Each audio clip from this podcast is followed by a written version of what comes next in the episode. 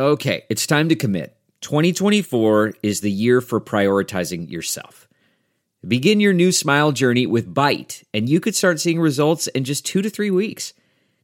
Just order your at home impression kit today for only $14.95 at Byte.com. Byte clear liners are doctor directed and delivered to your door. Treatment costs thousands less than braces, plus, they offer financing options, accept eligible insurance, and you could pay with your HSA, FSA. Get 80% off your impression kit when you use code WONDERY at Byte.com. That's B-Y-T-E dot com. Start your confidence journey today with Byte. Welcome to the Steelers Outpost Podcast, a proud member of the Armchair All-Americans Network. It's February 10th, 2019, episode 78. This is Tom from the Washington, D.C. Outpost. Nick joins me from the Houston Outpost. Nick, we've been digging for some news for this week's show. Think we have a few things. We got some Steelers stuff going on. The new Steelers schedule, the home and road opponents were officially announced. So we'll take a little bit of a look at that, sort of compare it to what the Steelers have dealt with over the past few years and kind of move forward. And then there's some relevant info regarding this uh, another Steeler, Troy Polamalu, and even another Steeler, Hines Ward, uh, some boys doing uh, some good stuff with this American Alliance of Football, which just started to some I don't know if you'd say surprisingly good results or um, predictably good results, but we got some stuff to talk about um, with that and how that relates to the NFL and maybe even a potential lockout in the future. Can this league succeed? Can it not? What's cool about it? There's definitely been some sweet things going on on Twitter um, that that the uh, that the alliance has incorporated into their game as a response to some of the issues the NFL has. So pretty interesting and we're going to bring you a special feature. You're going to get live in podcast updates from the Birmingham Memphis game. Birmingham leading right now, nine to nothing in the sixth inning. Live from yesterday. When it's a cool website. They're going to try and do some different things with technology, like you referred to at the LinkedIn. But let's get into the schedule. They didn't announce the dates, but we do know who we're playing at home, and we do know the road games. Obviously, we're going to play the AFC North, but I, I track this. You know, you can't really predict this head, uh, this far ahead of time, but it is a mixed bag of some really tough teams and some should be wins if we weren't other than the Pittsburgh Steelers. So when I look at the schedule, you know that at this point in the season, there's absolutely nothing you can predict. We haven't even gotten into free agency or draft or any training camp injuries or anything like that. And even when you get into the first game of the season, you you still can't predict anything about the schedule. And honestly, it's only until the very end that you can really get a handle over how difficult the opponents are going to be, just because injuries change landscapes so much and teams go up and down, and um, some of this is situational. But what you can look at when you're looking at the schedule is where you have to go. Do you have to go to some places that are famously difficult to play, like going to play in New England or Kansas City or Seattle? Do you have to play like cold weather games? Luckily for the Steelers, we don't we don't worry about that maybe Miami fans have to look at their schedule and see are they going to have to play cold weather games? Does that affect them? Well, for the Steelers, what we look at is do they have to play West Coast games? Because any East Coast team, uh, all East Coast teams struggle going to the West Coast and vice versa. But the Steelers, as we pointed out before, are historically the worst East Coast team going west. So, first thing I noticed is at home on the schedule, the Steelers get the Rams and the Seahawks. So that's looking out pretty big time the Rams don't have necessarily a great home field advantage, but that's a far trip for the Steelers. We know how many times we've seen them lose to freaking Oakland going to California. Obviously, a good team like the Rams would cause some problems. And then not having to go to the clink in Seattle, that's big. That's like not having to go to Arrowhead when you play the Chiefs. So those are kind of two victories off the top of the home schedule for sure. So on the road schedule, I'd say that's it's, um, to your point, we are going to the West Coast three times, but one of those is Arizona, if you count that as the West Coast. Yeah. So the road games are the Arizona Cardinals. It will be tough because the Steelers are playing. Yeah, I assume it's going to be a one o'clock game, and the Cardinals suck, and they're on the other side of the country. So it's got everything uh, in the in the ingredients list for a Steelers loss there. The Los Angeles Chargers. You would assume that would be a prime time game I think the Steelers played uh, prime time. That's when Le'Veon had the last second walk off touchdown against the Chargers with the Michael Vick led I don't know if you can call it offense during that game, but Michael Vick took snaps from the center and, and threw the ball into the ground a couple times against the Chargers, and the Steelers won the last time they're out there. So I will say, if it's prime time, I feel a little bit better. But you don't like seeing the Steelers have to go that far. Have to go back to New England for the first time in a while. Look, the Steelers have beat the Patriots basically two years in a row. If you talk about the Jesse James thing, of course they didn't pull it out at the end, but you know you can make the argument that they played well enough to win. Can you beat the Patriots three years in a row? do streaks like that even really matter? Do they mean anything? N- not exactly. I don't think they do. I mean, you you just you play the team depending on who you have available and how well they're playing that week. But can't deny it's tough to go to New England. Some people are thinking that might even be the opening game of the NFL season. Pittsburgh at New England. Then you got the Jets going to the Jets. That's a nice little road game. you, you will take that.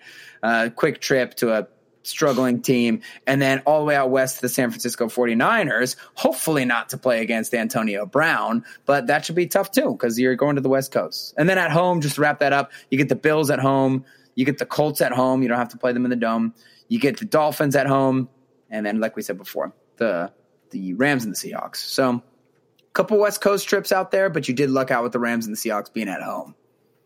Speaking of the Patriots, we picked up ourselves an expatriate for the offensive line. That is Adrian Klemm, the new assistant offensive line coach. Yeah, it's nice to hear that the Steelers filled that offensive line assistant um, position because the assistant coach to the offensive line, Shaun Sarrett, is of course now the head honcho. So I'm glad they didn't just put Keith Butler in charge of assistant offensive line coach, which was their solution for the outside linebackers coach. He's a he was a six year NFL veteran three time Super Bowl winner with the Patriots. So hopefully some of that rubs off. It usually doesn't when Patriots go to other teams. So, but still, you know, at least he's been a part of something uh, legit, legitimate there. Coached in college for nine years. He was a run game coordinator at UCLA from 2012 to 16. They have not been a great team in those years, but I'm not going to put that on him. And I think that, uh, yeah, it was good to hear that they got the guy in the building nice and early so that they can um, you know, keep continuity, give each lineman a little bit more time and and and Sarrett, Surratt, however you you know, Saray, maybe we should call him Shaun Saray if we want to Frenchify his name. But you can Saray. let him focus on some other larger concepts instead of just simply having to run linemen through individual drills constantly. He might have a little bit more to do with the run game planning, Shaun Sarrett, if Klemm can take care of some of the sort of day to day activities. You're going to want to go to the website and take a good look at Adrian because it looks like Worst case, we put him on the roster and he'd be a backup. He is a big man. The bigger the better. They need someone, former player, so that they can. So, breaking news from the AAF game: Birmingham remains firmly in control of the game, nine to nothing, with a minute left in the first half. Thrilling. Uh, you know what this is like? This is like a better version of that electronic football game I had. We had as kids in the '60s and '70s, where you set the guys up, but this moves so much more smoothly. You'll want to check that out. So, the American Alliance. You know what? I, I, I, read about it a little bit. They do consider themselves a developmental league for the NFL, which is you know not. I didn't. I wasn't aware of that before. I did a little research. They've got a uh, some differences, right? Ten game season, and I'm just reading off some of the the differences. No sure. kickoff league. They're going to start the ball at the 25. Smart. And no extra point kicks. Everybody's going for two points after every touchdown. And the perspective on that, like, I think that's great. But somebody said that takes away an option. It doesn't make the two point play as exciting as it otherwise would have been. It looks like a bigger risk. Well, there's no bigger risk when there's no option. Right. I don't know. I, I mean, the whole kicking actually doesn't make that. I know it's football, the kick never made that much sense to me because well, the kicker's such an oddball in a team anyway. Well, it looks like yeah, it's funny. Maybe punters. The uh, the NFL doesn't want the game to be in the hands of kickers, you know, non football players really, and then they change rules to make it so that more of the game goes into the kicker's hand or onto the kicker's foot, if you will. But it seems like one of the things the American Alliance of Football is trying to do is sort of cut out all the dead time in football. That's a good competitive advantage that they could get. The constant commercials. I'm sure they have less commercials in the NFL, obviously. And then kickoffs are absolutely pointless now. We're pretty sure they'll be gone out of the NFL before too long. Take that away. The extra point, take that away. I because again, that's another you know, somebody scores a touchdown and it's five minutes before you see the first down snap for the next team. Between that extra point, the inevitable touchback on the kickoff and then the commercials. I think that's really smart for them to do that to try and hold people's attention because that's one of the barriers to people getting into football is all that dead space that's in there. But I'm with you. I don't I don't mind them taking away the extra point. What that really does is it just puts a greater emphasis on goal line offense and goal line defense. And and to me, that's great. That that puts the hand, the game into the hands of the football players a little bit more. So, to your point about speeding up the game, the other thing they're doing is handling the officiating differently. We just saw a tweet where they had a, a, a split screen clip of a sort of a sideline reception that was called called a reception, and they actually showed a video of the booth replay official, the official replay booth. Yeah, booth and the audio. You to hear the conversation and, that the referees have. Yeah, and he actually walks through why that wasn't reception. So th- that's interesting, and it's pretty transparent. You know what the you don't get behind a hood. You don't have a little huddle in the middle of the field where nobody hears anything. It's a direct direct uh, feed from that replay official, which was interesting. Yeah, you don't want to be those officials, and, and everyone can really trash you for your decision making. I wonder if some of them, you know, them going under the hood, it actually adds drama, and you'll realize that you actually miss it once it's gone. You get to hear Tony Romo talking to Jim Nantz about what the heck's going on. You get to argue with your bro on the couch what's going on or do you want to hear what these guys have to actually have to say for total transparency to me it sounds like it sucks for the refs because there's really no hiding for them now yeah, but you get to hear some rules you might not otherwise. Hey, this is really Oh, I interesting. like I told you, I told you about this um, live data stream on the website. You know how they do that? Every player has a chip in his helmet, and it's being transmitted in real time, so they can track these guys. And you're not actually watching video; you're just watching basically a cartoon with moving pieces. Little But they're making this thing really interesting from a data standpoint, and they have a relationship with uh, some gaming organization. So you're not going to be able to bet on the Alliance app, but you'll be able to bet on plays, predicting where they'll go and who will get the ball. So this this will be really interesting from a fan interaction standpoint. Yeah, that's pretty cool. I, I, like what they're doing from that standpoint. And the first game was really successful. I think the first XL, XFL game back in the day was really successful as well. I know that they um, tested better in the ratings than the NBA primetime game between the Thunder and the Rockets. So it was a good start already, but it seems like whenever these football leagues start up, that there is a general level of interest. And I like what you said at the beginning um, about how the AAFL, man, that's just a horrible acronym. Uh, uh, stuttering to say Yeah. it. Jeez, these, these football players making decisions. Maybe you should have gotten a, you know, a writer or something. Maybe a marketer, marketeer. As I sit here and assume that they didn't do any of that, and it was just a good bunch of guys having beers. but They- hey, they didn't- ah, they didn't have the money. AFL. Why don't we go with that? Why don't we just call it AFL? It's it's no it league. It's just the app. Pretty annoying here on headphones. Sorry. The oh, it's the AF. There's no L. No Noel. Hey, before we get to what this what this league might do, it's interesting. You you pointed out the connections with former Steelers, and and Troy is the head of player relations. Yeah. Hines is the head of football development. Let me tell you what their job descriptions are, and you tell me what the difference is. Troy will work closely with players, ensuring they have the tools and resources needed to excel on and off the field. Mm-hmm. Hines will mentor players and work closely with senior leader- leadership to develop and uphold policies that set players up for success where on and off the field. Oh, that's totally different. I mean, Hines is mentoring, and Troy's working closely with them. So Right. Hey, so one other uh, one other little claim to fame from a former Steeler, Terrence Garvin, has the first interception in AF history, and he followed it up with a pick six interception. So two interceptions in that game, one return for a touchdown. how so? How crazy is that? By the way, I played against Terrence Garvin in high school. Tried to tackle him first play of the game. They called a sweep. He went to Loyola Blakefield in Baltimore. That team was dirty. We played them in the last game of the season. They pummeled us into the ground. And Terrence Garvin, first play of the game, I was playing corner on defense at that at the time, and pitched to the left, right over to my side. I see it before it's happening. I see the lineman pulling. I scoot in right there behind the receiver, ducked that block, couldn't get this guy. Nope. And I went in and I realized, man, I'm about to tackle. I didn't know his name at the time, but basically Xerxes is what we were calling him in practice because the man towered above everybody. He's like a six-three running back. It was odd. But I'm about to tackle Xerxes for a five yard loss on the first play. Easy. Dive at his legs, go for it. And I, this was the one time I had this experience.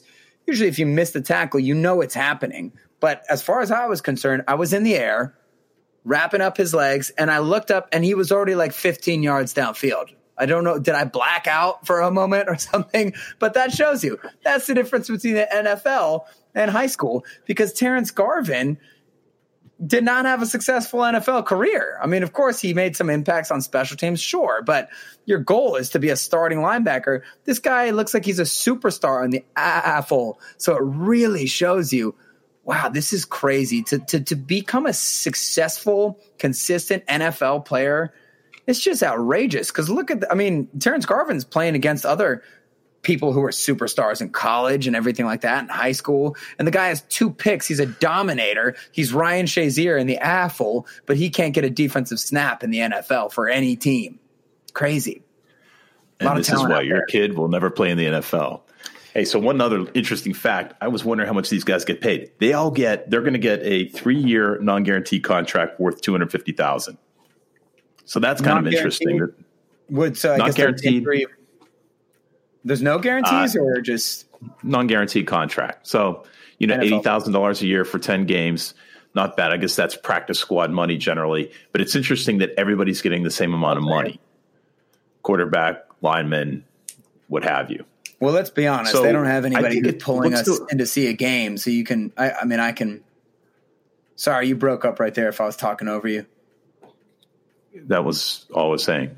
Well, uh, it, it makes sense to me that they're paid the same. I mean, what are you going to do? Pay Matt Simms more because he's the brother of Chris Simms, who's the son of Phil Simms? Like, there's nobody who's really drawing names. If they could get a Johnny Manziel or somebody like that, you know, somebody with a name, maybe they could draw people. But back to what I was saying before, um, I like I like how they are considering themselves a developmental league because I think it's naive for football leagues to start up and think that they're going to overtake the NFL. There's just I just don't see any way that that could, that could happen unless that league was able to usurp the best players from the NFL because people want to see the best players in the world.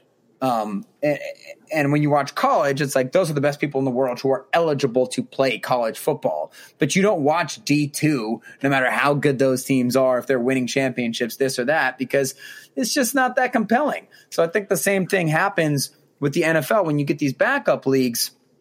It's not that compelling knowing that you're watching the B team, the C team, the D team. But you definitely can get people to really get to showcase their skills. If they get buried on depth charts in the NFL, they can use these other platforms as a jumping off point, just like Tommy Maddox did in the XFL. Came to the Steelers and played very well for the Steelers, all things considered. You know, it's obviously no Ben Roethlisberger, but as far as most people who've played quarterback in the NFL, he had some success, and the XFL is what he owed that to. Rod Smart, he hate me. There were definitely some guys from that league who went on to have a little success in the NFL thanks to the XFL. Well, it'll be interesting to see uh, if they're pulling in old veterans or they're really going to limit it to guys who could potentially jump to the NFL.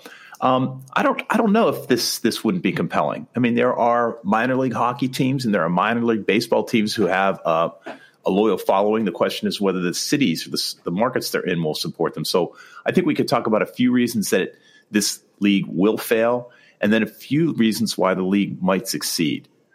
And when you look at the markets they're in, the small markets being Salt Lake, Salt Lake City, Birmingham, Orlando, frankly, is actually it's it's you know it's a well known city, but it's not that huge from a permanent population standpoint. Right. And I wonder. I don't know if this is relevant because Green Bay has 17 people who live there, and that's a very very um, well supported team. But the small market aspect could break either way. I think. And then you have the the bigger markets there in Arizona, Atlanta, and San Diego. And the question is, are those markets just exhausted? And when I think of San Diego, I think of the San Diego Los Los Angeles sort of mega loop, and no team seem to. I mean, there's a lot of teams. There's a lot of competition there. I'm resting my case. No, you're right. I mean, it's hard to compete with you know the Arizona Cardinals or the San Diego, like you said, with the teams trying to get traction in the mega loop around San Diego and Los Angeles. Los Angeles has had so many teams come and go over the years that they're never able to crack in to that Los Angeles Laker or Dodger fandom, or even the Kings in hockey to that standpoint. So if the NFL teams aren't working, you know, how are they going to do um, here? Although we know that San Diego is, super bummed about losing the Chargers. So you think maybe could these guys swoop in, or you, or is this another thing where it's like I don't want, I don't want the B team. Um, are you? So you said that they're compelling. Maybe you're. Maybe I need to rephrase myself. You said that there's minor league baseball, minor league hockey, and stuff like that. Okay, sure, maybe the infrastructure can survive, um, but I guess I was just thinking from the standpoint: could a league like this ever compete with the NFL? And I don't think so. I think sure there could be they could be sustainable and exist for a while, and maybe give people. Um, sort of this farm system type experience. Maybe some guys can make some money off of it, but I don't think anything is ever going to come even remotely close to the popularity and the money making that the NFL has. No, we agree with that, um, in, at least in the foreseeable future. But whether or not it can survive is another matter. I think we have too many examples of failed leagues. The the longest, actually, the longest surviving league, the indoor league, the Arena Football League, started in 1987. It's still going. I don't know, going strong, but obviously still in existence. The other long-lived league was supported by the NFL, and that was the NFL Europe league from 1991 to 2007. The other thing we have to keep in mind is the XFL is coming back in February 2020. So we will have three competing leagues in one year. And the XFL, if you remember, lasted one year, and that was 2001. And they had a crazy gambit of gadgetry and yeah. rules and chaos that uh, never seemed to connect. Well, those definitely won't work in this social climate in the uh, post CTE climate. So I think that they are um, going to take the focus away from some of the kooky rules that they tried to do last time. But it seems like the first weekend of the AAFL, and I'm going to keep calling it the AAFL until I remember to just call it the AF. But it seems like the first weekend has been going pretty well. There's a little bit of sloppy play, but the popularity eh, I mean, the interest has been high for the first week, and it sort of seems like the XFL is sort of unnecessary at this point. Like, how much are you going to water down these talent pools? Like I said, the big issue with these leagues and the inherent issue with other leagues outside of the NFL is you're just not getting the best players, and you're not even getting close to the best players. You're not even getting the second or third best players you're getting super backups. So the fact that the XFL now there's two options for that, I just think it waters down the talent even more. But I guess we'll see what happens. Yeah, so we're getting a dilution of talent. Interestingly, the Orlando game got 20,000 people at their first game, and San Antonio got 27. And again, one data point doesn't make a trend. It's, it is the first game, and I'm sure there's just a lot of curiosity about there. Yeah. But interesting they, they drew that. So, some on the positive side, I think there, you know, they did they did some market studies, and there is demand, at least a stated demand in each of these cities. And um, look at San Antonio; that's a much bigger city than I thought. It's like the seventh largest city. It's a million people there, and Memphis Memphis is in the same ballpark.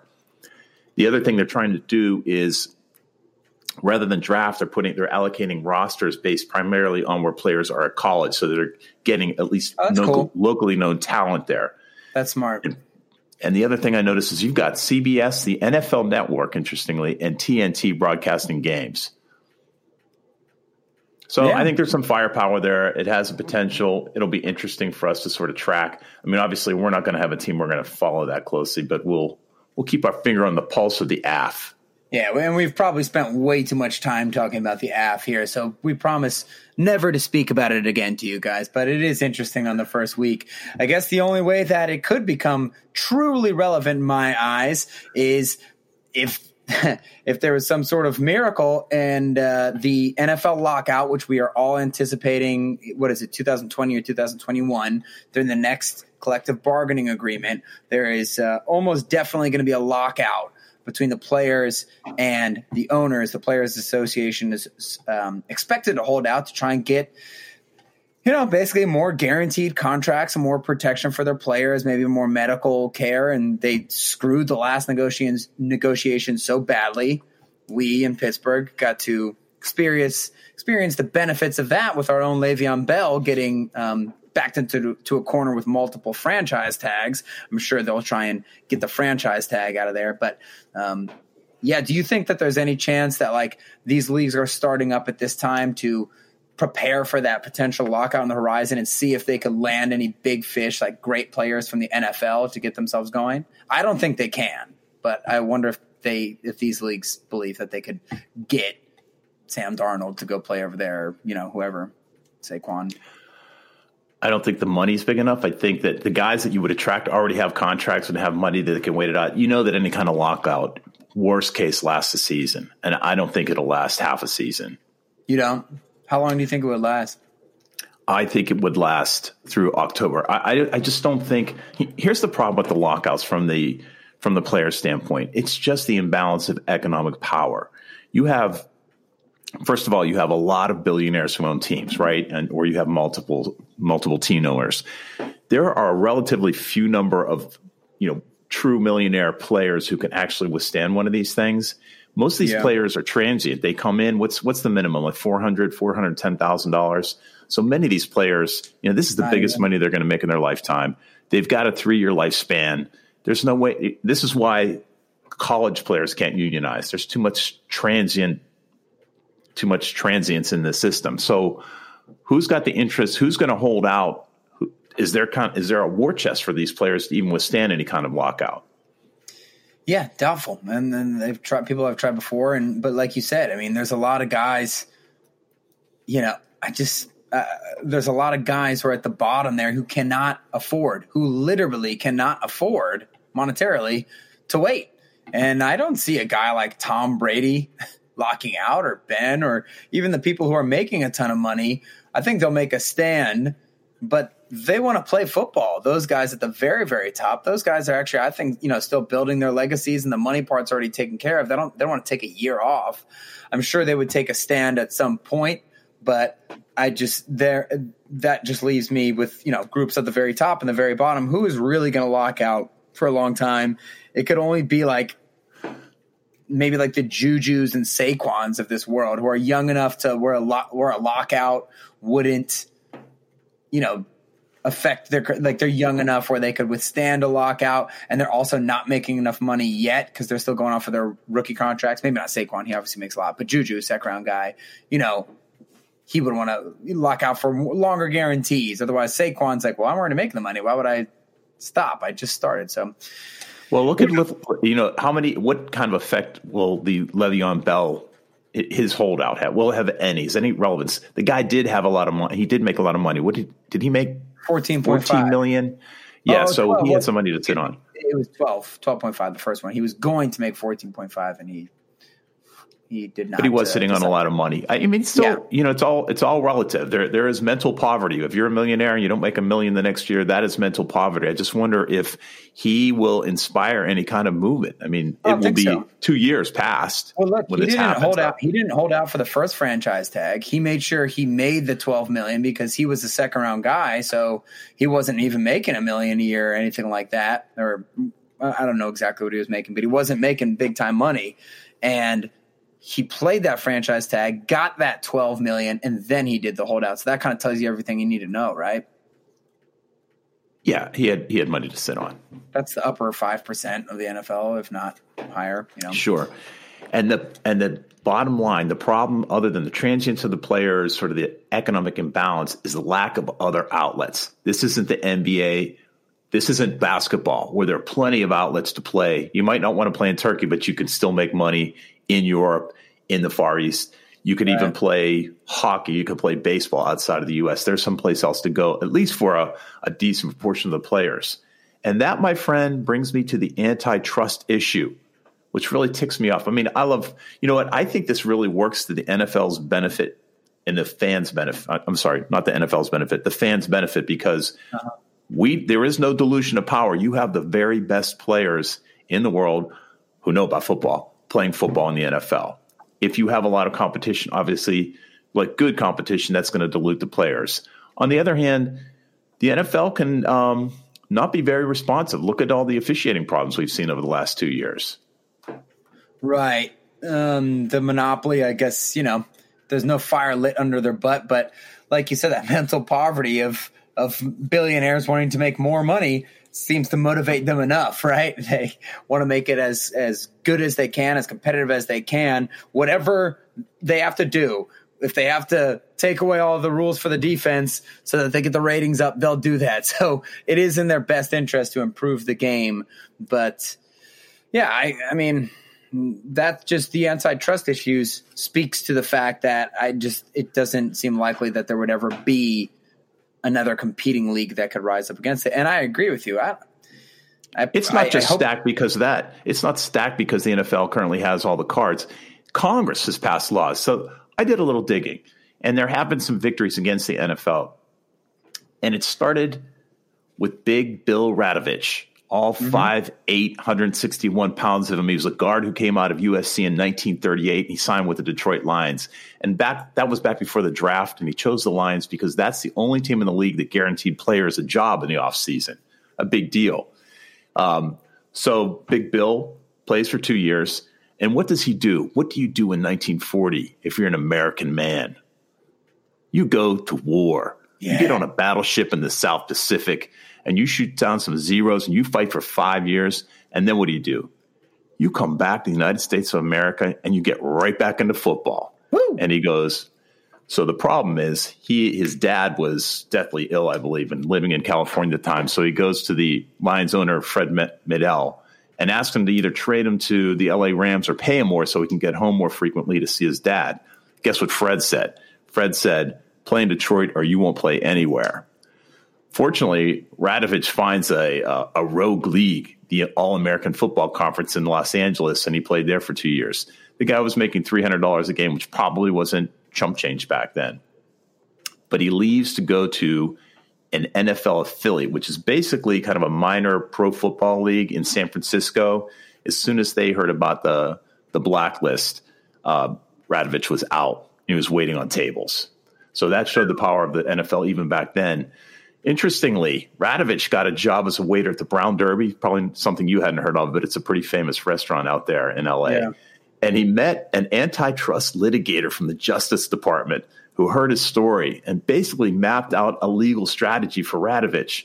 And Radovich sues. It goes from one case to one court to the next. And finally, it reached the Supreme Court in 1955. This is like seven years later. This guy really put his nose to the grindstone to chase this down. And the Supreme Court concluded that the antitrust laws applied to football. There was an exemption for baseball specifically. This is the same situation, but somehow baseball got a pass because of a previous court case. But the Supreme Court said that football could not was subject was subject to the antitrust litigation. So they sent the court the case back to district court, and eventually Radovich settled out of court for forty two thousand dollars. But he never played again. So this is interesting. Radovich gets this out of court settlement. And six years later, there was another court case that ruled against the NFL, who was trying to get exclusive TV rights from CBS. And the courts ruled that it was illegal because it violated antitrust laws. Well, lobbying Congress was an art back then as it is now. Congress passed the Sports Broadcasting Act of 1961, which permitted the teams to basically collude and get these exclusive contracts. And the problem was it's a recognized fact that the franchises it's not a fact. I mean, the way that this was interpreted is the teams might be competitive from a sports perspective, but they weren't business competitors. If you're a competitor, a competitive business, you can't collude with another business. That is that is illegal. That is what the antitrust law applies to. Right. But they got a pass because of this Sports Broadcasting Act. And what's really kind of irritating is that in one case, they're held out as not being competitors for this, for means of this, for the sake of these TV contracts, but they are allowed to black out games so they don't have competition from other teams in their city if they don't have a sold out game. So they're playing it both ways. You know, on one hand, you're saying, well, we're not really business competitors, but yet we have to black out games because we don't want that competition in our city. So that that actually kind of makes me a little crazy. The one other victory uh, that I found in the last couple of decades is in 2010, the Supreme Court ruled against the NFL. It, up until then, it had many companies supplying it with the swag, you know, the sweatshirts, the caps. But in that yep. year, they negotiated an exclusive contract with Adidas. And um, Supreme Court ruled against that and said they violated antitrust laws. Adidas was going to go for, I mean, NFL, what they saw was the growing demand for sweatshirts and caps, everything with logos. So yeah. a small company called American Needle, who had produced the the jerseys and the caps for you know decades, and basically got squeezed out because they couldn't bid enough for this exclusive contract, went to court. And thank goodness these guys were tenacious. I mean, it took years, but they finally won a Supreme Court case um, claiming antitrust. So there you have it, the long, boring legal story of the NFL and antitrust laws. So I, I, it just sort of boring. irritates it, it, me. Yeah, no, it's so interesting to see how it's gotten to this, and I, I have sort of conflicting opinions on it. In one way, you know, I do want the NFL to be the only league. I only want to see the best premium players competing against each other. And I think that's one of the issues with soccer is that there's so many leagues you play for your national team, your home team, you play for the chump league, but if you win that, you go to the Champions League. I like seeing the best competition every week and that's one of the things that makes the NFL so awesome. It's the best of the best and they only play 16 game regular season. So everything it does everything doesn't just mean something everything means a lot every play can change the course of a whole season can change the course of a whole uh, franchise permanently. But my issue, uh, of course, you know, from a legal standpoint, it's pretty gross to see what they do to weasel their way around these type of things and create a monopoly. I just wish, you know, I'm more focused currently on how they treat their players and the lack of guaranteed contracts and the lack of personal marketing and stuff like that. But it is so interesting to see how thorough this this runs and the NFL's owners' ability to monopolize and control all the cash flow for these things.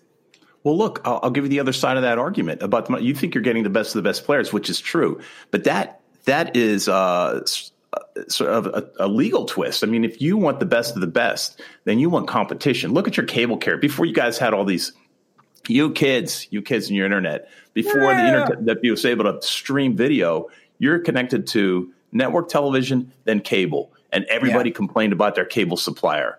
Things started getting better when there was competition, and I would I would submit, Your Honor, that if there was competition for football you would have guaranteed contracts for NFL players. You would still, if you put a good product on the field and you brought in the money, you would get the best players. And players could be protected, fans could have reasonable prices, and you still have a great product.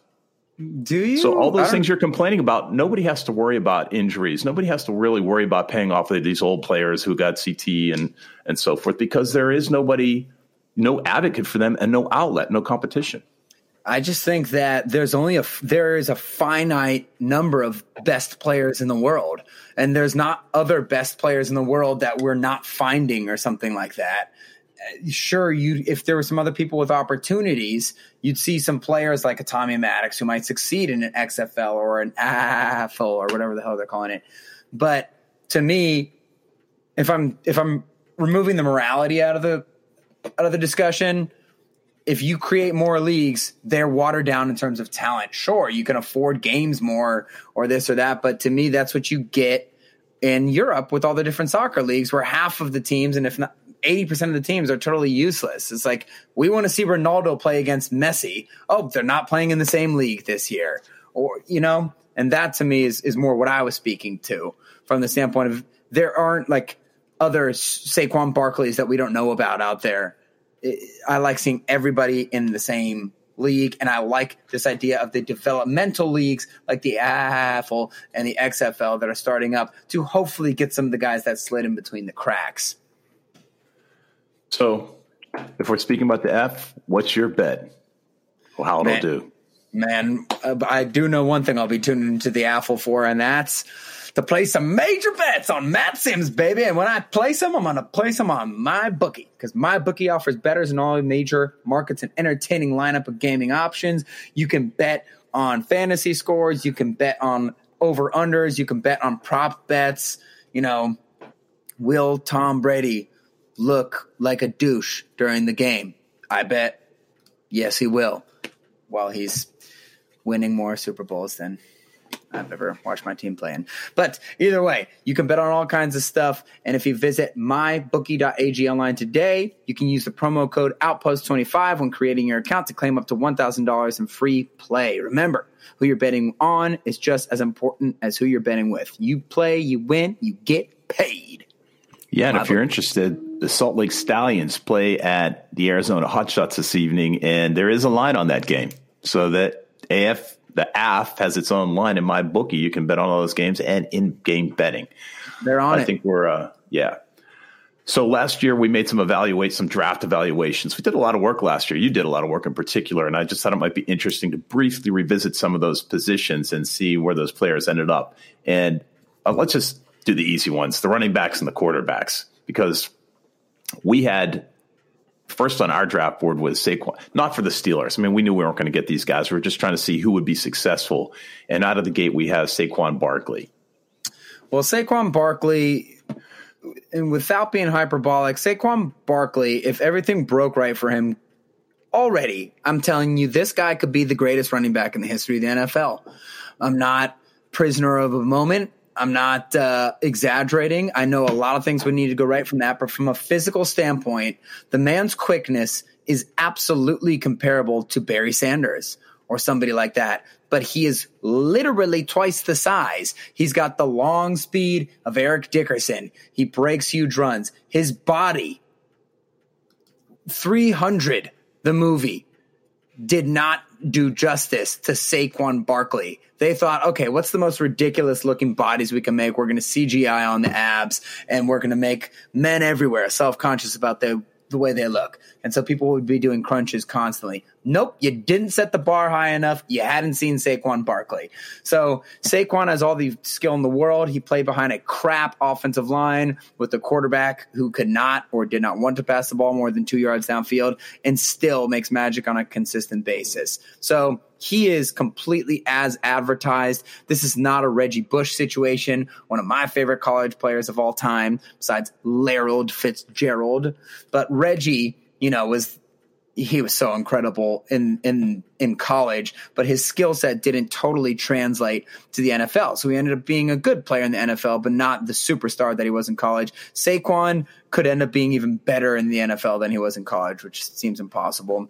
We have some other guys on here. Unfortunately, Darius Guice didn't even get a play with the Redskins this year. I was really looking forward to that. Hopefully his rehab goes well because the Redskins they're always in disarray. I mean, face it, as long as Dan Snyder's over there, they're going to be screwed. But they do have great offensive and defensive lines, and I could see them becoming a team that could pound the rock with Darius Guice. Sony Michel, very highly touted running back, went to the Patriots, did not set the world on fire, but by the end of the year, ended up being kind of the key workhorse for them and um, just showed you that Bill Belichick – always zigs when the NFL is zagging. Right when we're talking about not having and not wanting to overpay running backs or not wanting to draft them in the first round because they are fungible. You can get 80% of their production for a 20th of the cost or whatever it is.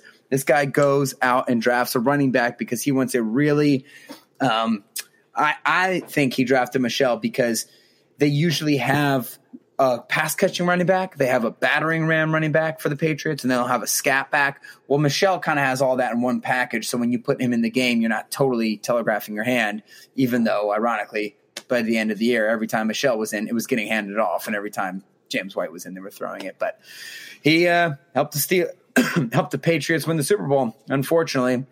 And then um, Nick Chubb we did not have a very high grade on him. He has exceeded expectations, unfortunately, in Cleveland. So we'll see how he does next year.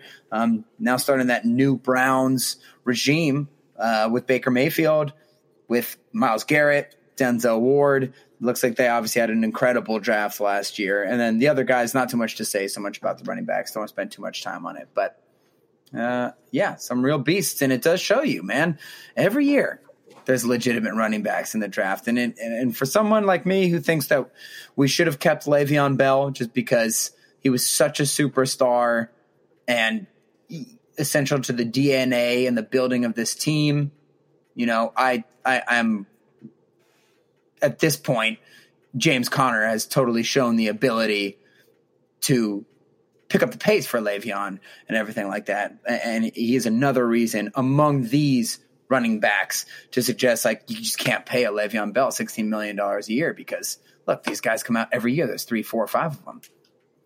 It was interesting if we move on to the quarterbacks that we, who would have thought we would have ended up with Mason Rudolph when we were doing this analysis? He's the only well, guy who really didn't get field time during the year. Well, I was thinking it. We were thinking. I was praying that we wouldn't. I still hate the draft pick, and that's nothing against Mason Rudolph, or it doesn't say anything of his ability to become a good quarterback in the NFL. But I just didn't think it was the right time to draft a guy. And the Josh Dobbs thing, like, hey man, ever since they made that pick, hated the pick. Did not like. He was horrific in his first year in preseason. His second year in preseason went from horrific to really bad, which somehow gained him the backup job, which of course lost us the game against the Raiders, ladies and gentlemen. Don't look, man, if you did anybody watch preseason when he was in there? He was not good. He cannot play quarterback. He is a big guy who can throw it relatively far. That doesn't mean you're a quarterback. Antonio Brown can throw it far. Antwaan Randle was actually a good quarterback in college, and he couldn't even play the position.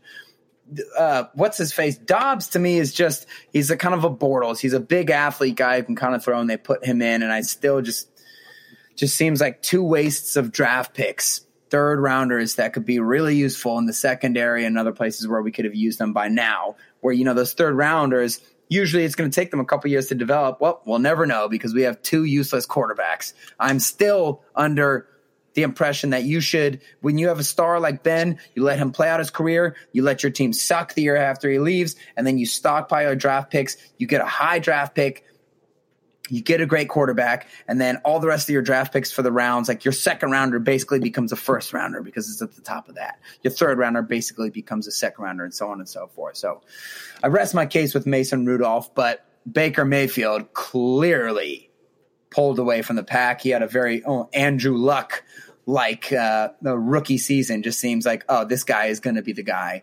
Unfortunately for Cleveland, I think he just obviously stood out far Uh, in front of these other guys who played this year.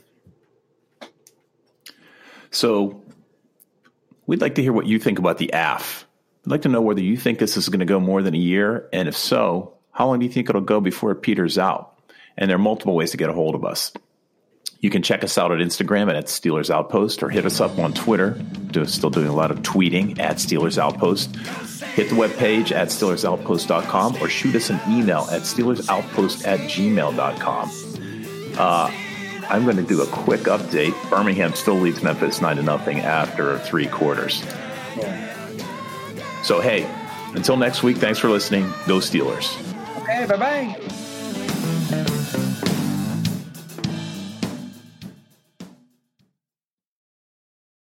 This is it. We've got an Amex Platinum Pro on our hands, ladies and gentlemen. We haven't seen anyone relax like this before in the Centurion Lounge. Is he connecting to complimentary Wi Fi? Oh my, look at that, he is! And you will not believe where he's going next. The Amex dedicated card member entrance for the win! Unbelievable! When you get travel perks with Amex Platinum, you're part of the action. That's the powerful backing of American Express. Terms apply. Learn more at americanexpress.com slash with Amex. We're driven by the search for better. But when it comes to hiring, the best way to search for a candidate isn't to search at all. Don't search, match with Indeed. Leveraging over 140 million qualifications and preferences every day, Indeed's matching engine is constantly learning from your preferences. So the more you use Indeed, the better it gets. And listeners of this show will get a $75 sponsored job credit to get your jobs more visibility at Indeed.com slash match. Just go to Indeed.com slash match right now and support our show by saying you heard about Indeed on this podcast. Indeed.com slash match. Terms and conditions apply. Need to hire? You need Indeed. Delve into the shadows of the mind with Sleeping Dogs, a gripping murder mystery starring Academy Award winner Russell Crowe. Now available on digital. Crowe portrays an ex homicide detective unraveling a brutal murder he can't recall. Uncovering secrets from his past, he learns a chilling truth. It's best to let sleeping dogs lie. Visit sleepingdogsmovie.com slash Wondery to watch Sleeping Dogs, now on digital. That's sleepingdogsmovie.com slash Wondery. Searching for NBA playoff coverage? We've got you. The Old Man and the Three, presented by BMW, gives you an inside look into the world of sports. Hosted by former NBA sharpshooter and Duke legend JJ Redick and sports writer Tommy Alter, The Old Man and the Three offers unprecedented access to the league. Tommy and JJ discuss the NBA and interview some of the biggest names in the league, like Devin Booker and Luka Doncic. NBA final season is the perfect time to dive in, and you can listen to The Old Man and the Three wherever you get your podcasts. To hear episodes brought to you by BMW. Push the limits this NBA season with the brand that set the ultimate standard BMW, the ultimate driving machine.